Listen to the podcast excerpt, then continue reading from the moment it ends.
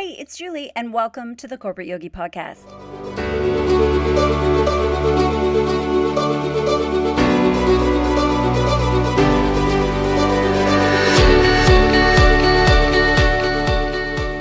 Well, today I want to talk about one of the most important elements of a relationship building trust. Now, I say this all the time, but I do believe it. If you don't have trust, you don't have a relationship. It really is the absolute foundation of all relationships. I have a lot of people trying to convince me that because they work with someone that they don't trust that it's okay because it's just a workplace relationship there isn't any need to have a deep relationship like you do with a friend or with a partner but I disagree. I would argue actually that workplace relationships require just as much trust, if not more trust, than a personal relationship would. But somehow there's this belief that it is different or less than if it's a workplace relationship. And so we don't have to invest in building trust in the same way. Now, I often see things go wrong in one of two different ways with workplace relationships. Either trust isn't established properly at the start of a relationship, and then the relationship just stays kind of at that surface level and it really lacks any depth. Or, more dramatically, the relationship starts out good, but then something happens to breach trust. And then trust is never, ever really restored because either party didn't address it or deal with what happened. And trust never got back to those previous levels because people refused to talk about what happened. So, here's a look at what you're going to learn today. First, I'm going to share an example of what a breach of trust actually looks like. In the second segment, I will explain the truth about your boss. In the third segment, I'll explain how to handle a breach of trust. And then in the fourth segment, I'm going to share a happy outcome that happened to one of my clients. So get out of your head, into your heart, and let's dive right in, shall we?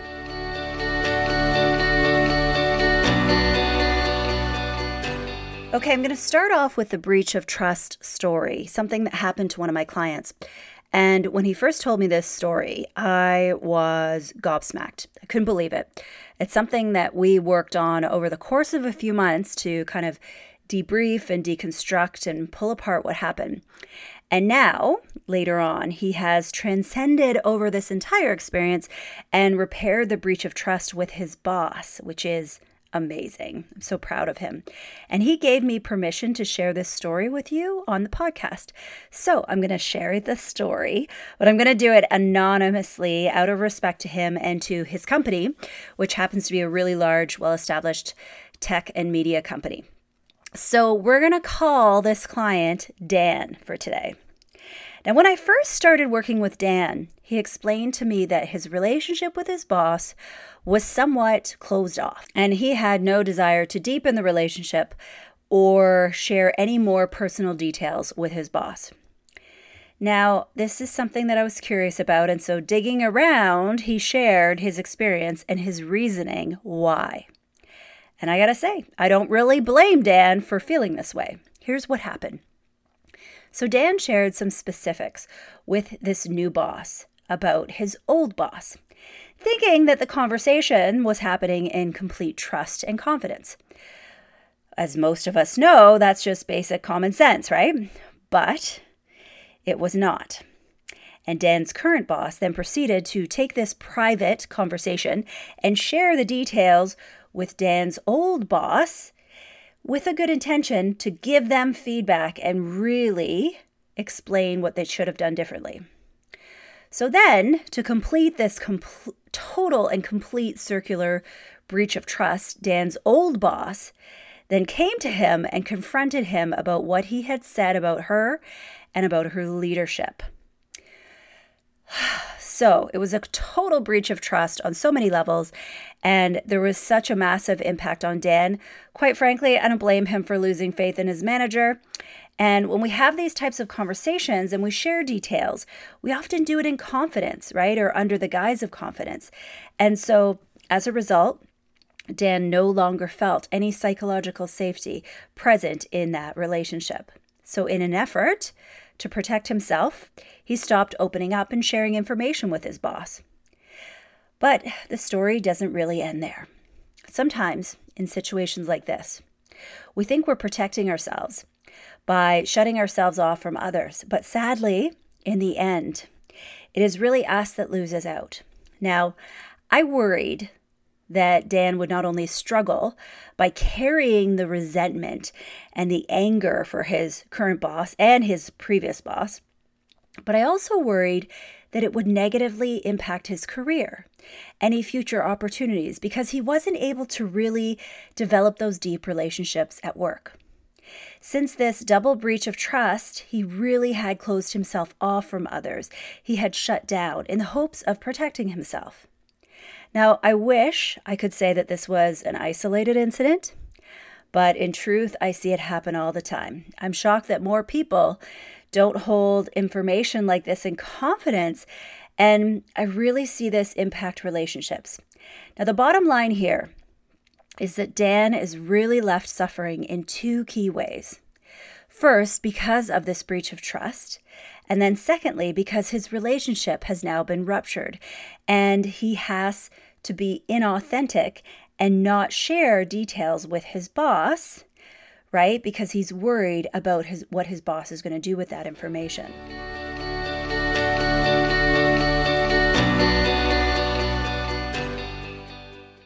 Now, at this point in the episode, I want to share a fundamental truth, something that we don't always expect or hold space for with workplace relationships. Here's the truth or the tough love your boss is doing the best that they can. They're learning and they're growing just like you are. And as a result, they're going to make mistakes, sometimes a lot of mistakes along the way. And they may not be more evolved or as mature as you are. Now, I share this truth not as a put down to your boss. Oh, no. And definitely not for you to take your boss's side of things if they violate your trust. No, that's not what I'm trying to do. I hope that you work for an amazing person. I want you to have a great boss and a great experience. But I share this truth because sometimes we need a reminder that they are on a learning journey too, that they are human. And they might be a little bit further along in their career but they may not be further ahead than you in terms of self awareness or consciousness. The truth is, they're going to make mistakes. This is one of the fundamental downfalls of corporate hierarchy. We naturally just believe or assume that if someone is more senior than us, that they have more experience, more knowledge, that they're more mature, that they're more conscious and evolved than we are.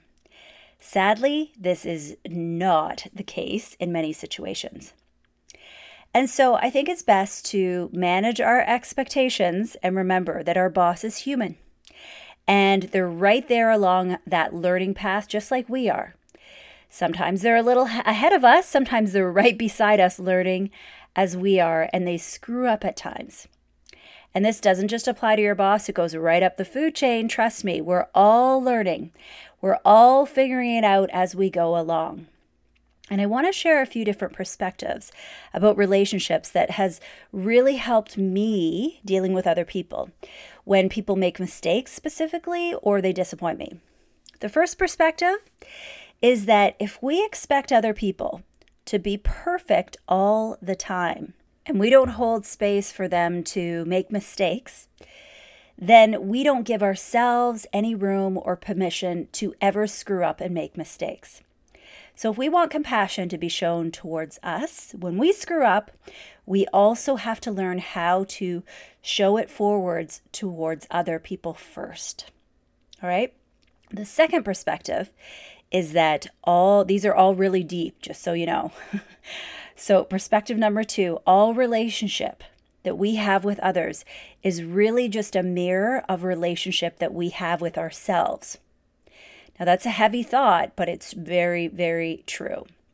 And then, perspective three no relationship that you have with others can ever be greater than the relationship that you have with yourself. So, brace yourself for a learning journey when it comes to relationships because we all have a lot to learn and to grow through.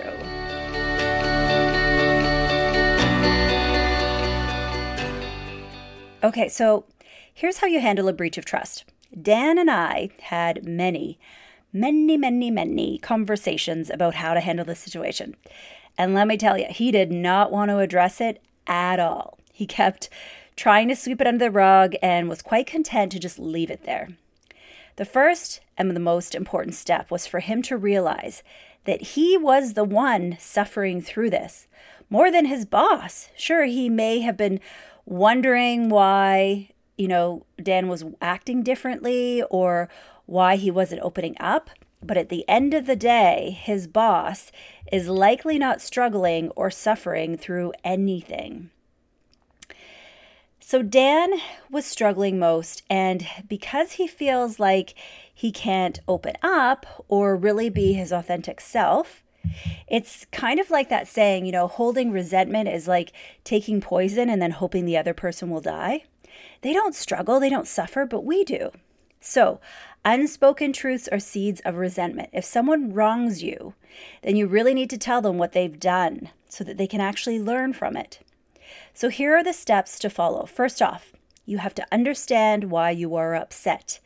Get clear on what they've done, and then dig down and see if there's anything that you have done to evoke this or play your part as a victim. You can even script out what you wish had done differently or what you would have said differently. Then, the next step is to prepare for the courageous conversation. For most emotionally charged situations like this, we really need to sit down and we need to prepare the conversation. What are you going to say? How are you going to say it? What requests are you going to make? And most importantly, what is your stake in the ground? Which means, what do you want to accomplish with this conversation? How are you going to measure whether it was a success or not? Are you looking for an apology? Do you simply want to have your side of the story be heard? Do you want to design things to be differently next time? Putting a stake in the ground is important because let's face it, these types of conversations are tough. Sometimes they can get highly emotionally charged. And if you're going to lean in and you're going to feel that discomfort, you want to make sure that you get a resolution by the end of it. So, a couple other tips make sure you have permission to have this conversation so that you're both in a prepared mindset. This isn't something that you have as a drive by conversation and just pop into someone's office. Don't start the conversation in, say, like the last three minutes of your one on one meeting. And another tip is go into this conversation with curiosity, not with accusation. I guarantee you've probably thought of this situation or scenario way more than they have. And so when we reflect and we stew on something, sometimes we make up stories or we fill in certain data points with blanks like intention or what we think they meant, and usually they're not very positive. So, when you have this discussion, bring up the facts of the situation and then inquire through the lens of curiosity. I'm curious why you handled it this way. I'm curious why you didn't just come up to me and ask for more information. I'm curious why you went behind my back and you shared this private conversation. And the last tip that I want to share with you is to use the SBI model for feedback, which is an acronym that stands for situation, behavior, and impact.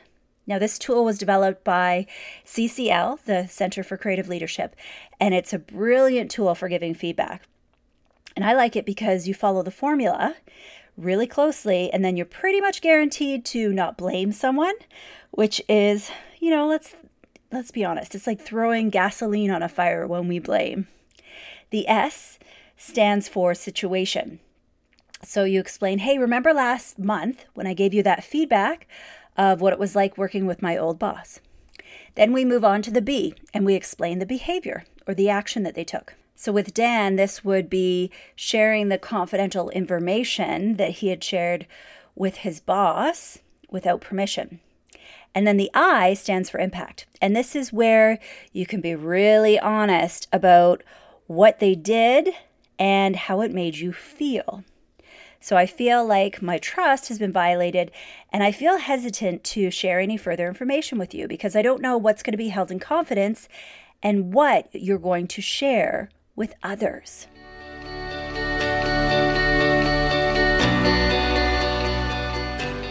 Okay, so let's loop back and talk about what happened with Dan. Well, we had a number of conversations and we created a plan. He would talk to his boss, initiate a courageous conversation, and use the SBI framework.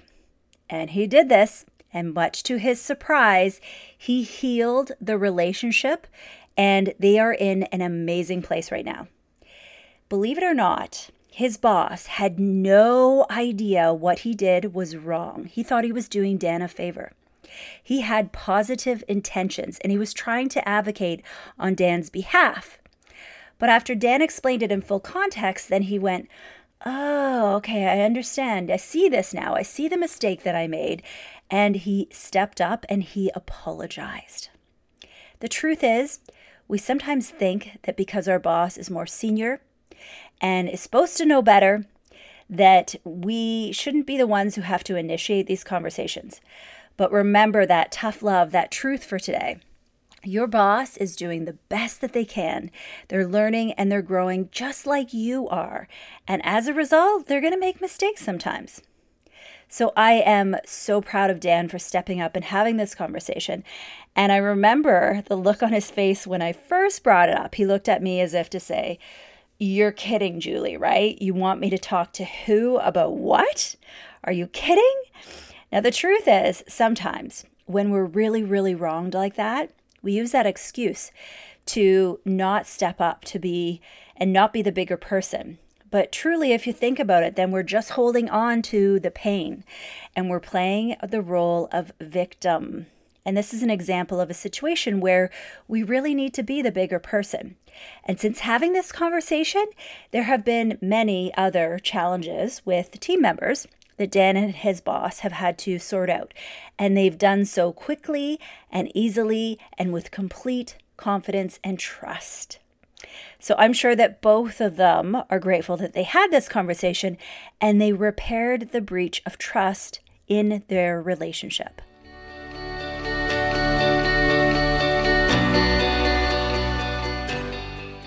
Okay, it's time to wrap up this episode on trust breakers in a relationship. I dropped a lot of wisdom bombs in this episode, but the most important one that I want you to take away is that if you don't have trust, you don't have a relationship. Now, if this episode really rung true to you, I want to leave you with a couple additional resources. First off, is a trust model exercise that can be used to accelerate trust in your team. Now, if you want to learn more about it, you can head back to episode 186 to find out how the trust exercise works. Find out how to apply it to your team. Now, the other critical resource is uh, building trust a tool that I call relationship design, which is explained in episode 198.